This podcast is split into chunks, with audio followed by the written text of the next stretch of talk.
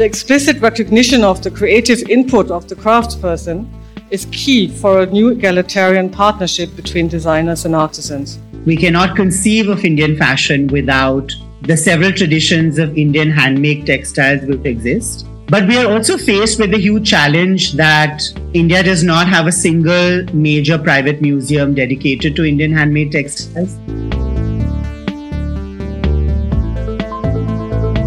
Welcome to Fashion as a Great Teacher. This episode brings you Rethinking Made in India, the provocation dialogue by Anjana Das and Mayank Mansingh Kaul at Defashioning Education, a critical thinking and making conference in Berlin, the digital multilogue on fashion education 2023. Mayank Mansingh Kaul is a New Delhi based independent curator with a focus on post colonial histories of Indian textiles. Anjana Das heads her clothing label White Champa, which is operating from a studio in New Delhi. Her expertise lies in bridge building between India and Europe in the field of textiles and fashion. Join us for a provocation that unravels the complex relationship between design, craft, and art in Indian context and aims to dismantle the Western centric design ideologies. The advocate for a partnership paradigm between designers and artisans and traverse the intricate terrain of India's rich textile heritage. We titled our contribution today Rethinking Made in India. I have a clothing label uh, White Champa, which I've been running for the last 16 years. We follow a totally made to order model. We really work with our clients and cater both to the uh, Indian as well as the international market. I've been part of the project Made In here in Germany, where we looked at the present and the future of textile handcrafts in India and Germany. Um, we were asking ourselves, what is the potential for survival and growth of textile handcraft and the future fashion world. I would like to give you some interesting background numbers. In India, the textile sector is the second largest employer in the country after agriculture. A staggering 45 million people work in the textile and apparel sector, and 100 million more in the related allied industries. India does 5% of the global trade in textiles and apparel, and 95% of the world's handwoven fabric comes from India. So how does degrowth start given those circumstances? I'm working as a designer and maker in the fields of small scale production and work predominantly with handcrafted textiles and with textile artisans. I do believe that fabric, the material that real life fashion and textile craft is made from, is the fiber that connects us, all of us as human beings. Textiles offer us warmth, protection, and comfort, but they also serve as markers to express belonging. They create a sense of identity and joy. For all these reasons, handcrafted fabrics have to survive. We have to continue making because that makes us human. Concerns of artisanal communities are strikingly similar all over the globe. Notwithstanding their different conditions, all artisans stand at a critical juncture. How can textile handcraft remain relevant as part of a more thoughtful and sustainable fashion industry of the future? What is needed to ensure their relevance and survival? One great strength that India has is its wealth of skilled craftspeople and amazing techniques, unmatched anywhere in the world. People have come to India for many centuries in search of embroideries, prints, weaves, beadworks, and more. These crafts have inspired fashion and designers everywhere. For centuries, Indian textile artisans have been the makers of the world.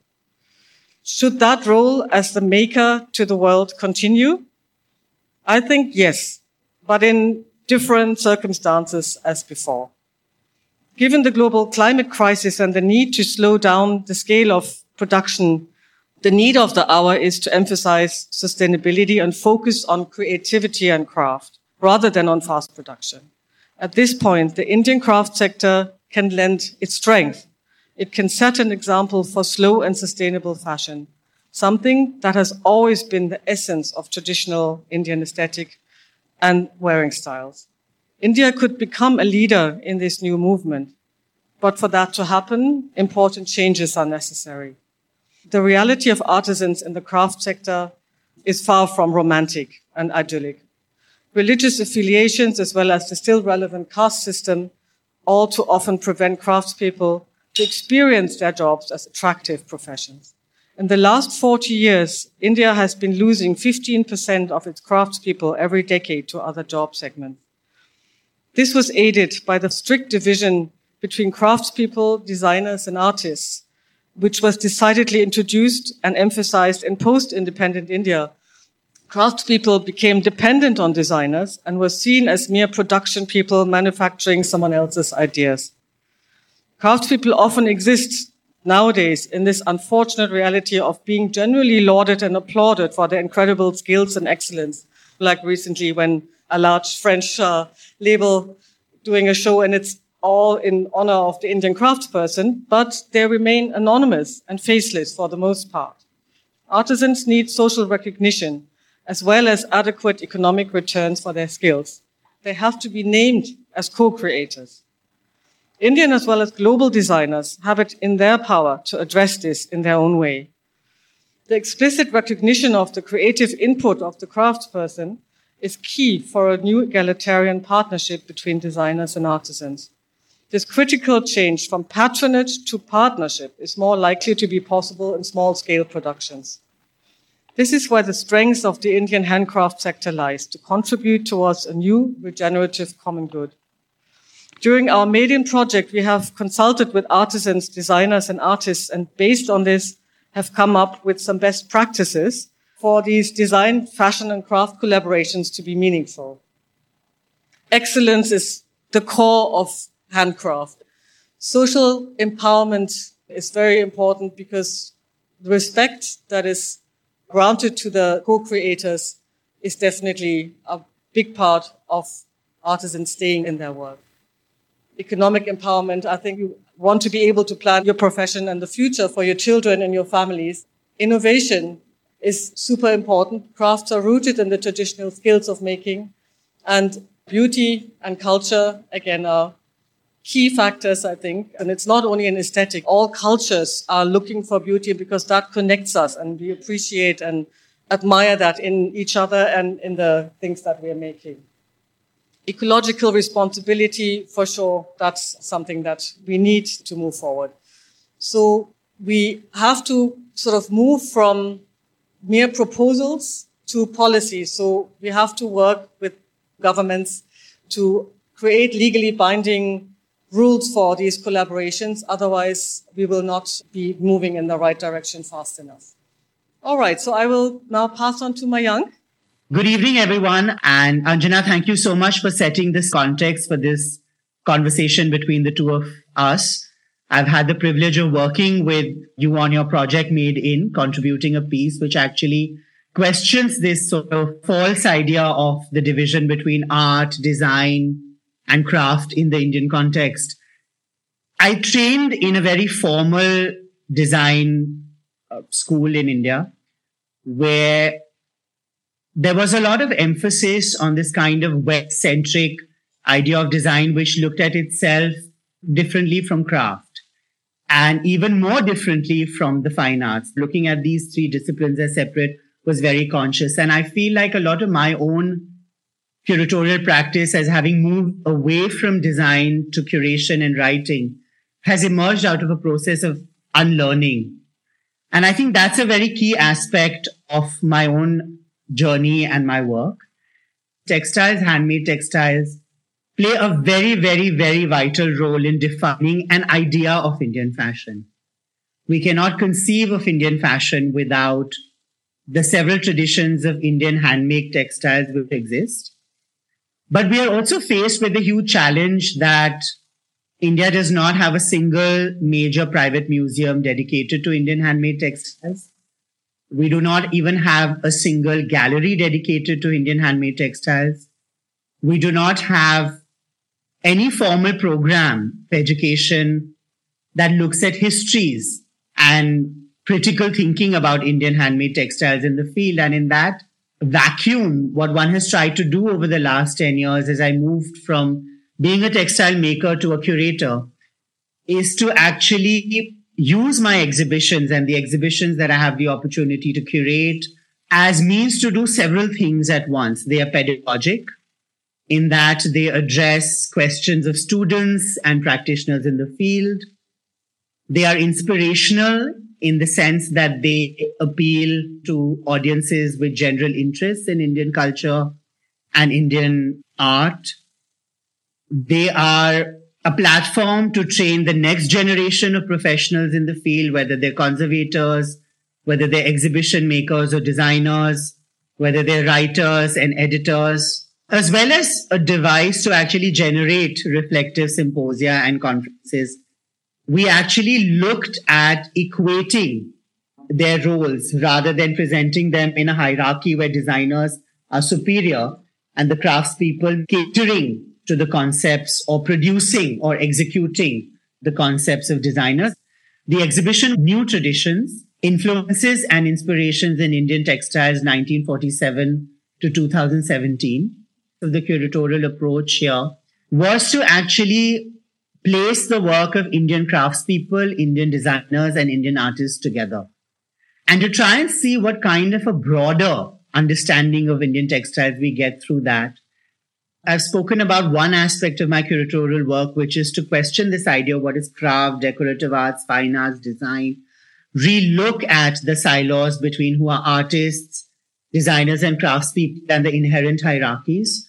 My curatorial practice has been to try and take exhibitions to cities and towns outside the big urban centers and outside of institutional spaces. India is a very large country. We have a growing population. We are now the largest, the most populated country in the world. And most of India actually lives beyond its urban centers. And through this, I started actually questioning the idea of intellectualizing, theorizing, writing very academic texts which usually accompany exhibitions.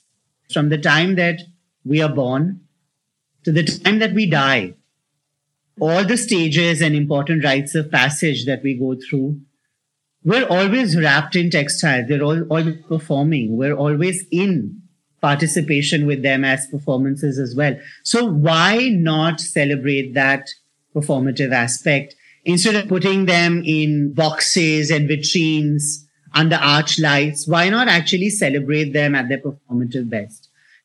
I went on to guest edit in 2019 a special fashion issue for the same Indian contemporary magazine, Take on Art. Instead of looking, you know, at fashion from the lens of designers, big companies and brands, one looked at an editorial approach where we crowdsourced material.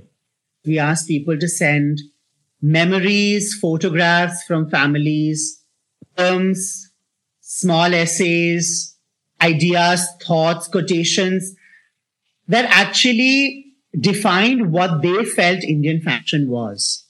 And ultimately, it became an almost 100 year history of Indian fashion. As you might have noticed, most of my projects try to fill the gap of overview histories of Indian textiles in the post independence period, but told through personal histories, through memories, through photographs, through visual material that was specially created for the magazine. The idea was to shift this idea of fashion always being synonymous only with brands, big companies, important fashion designers, fashion weeks, and so on and so forth.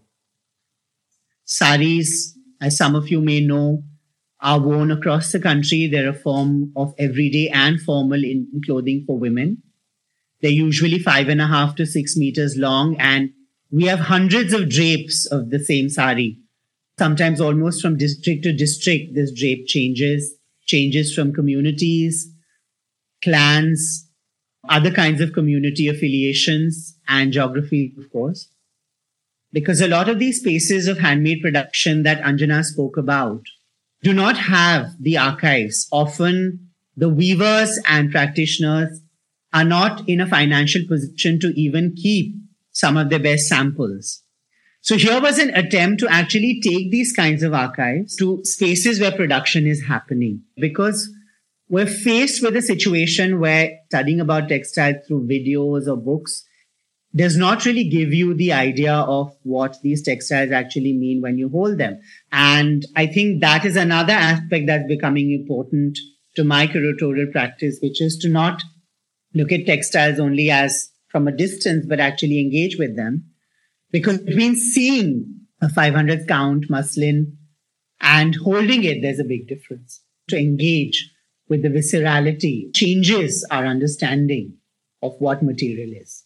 And try to find a way to actually capture that visceral quality of how these textiles are used instead of actually just staging them behind vitrines or as framed textiles, which are of interest to academic audiences, but actually do not help us really understand the way these textiles occupy our emotional and sort of sensory lives. My most recent exhibition was staged on the occasion of a culture working group meet as part of the G20 deliberations that India was chairing the presidency of for the last one year.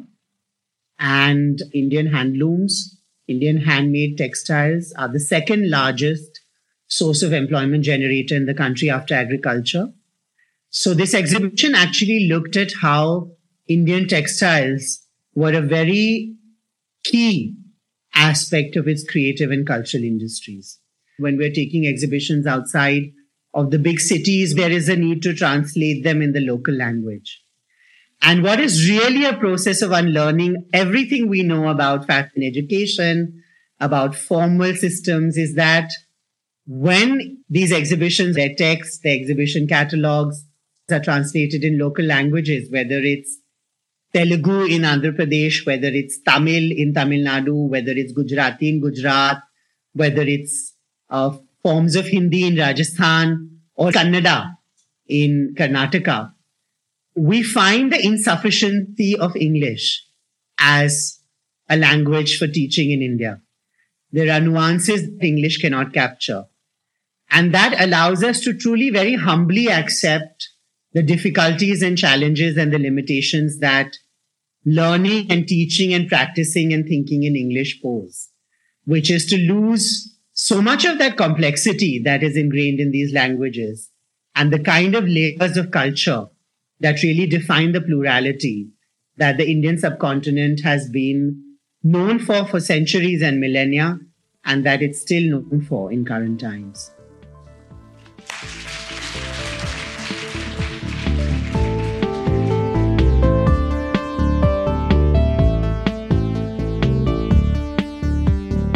Thank you for listening. If you've enjoyed this episode, please subscribe to Fashion as a Great Teacher, spread the word, and join us for our next episode.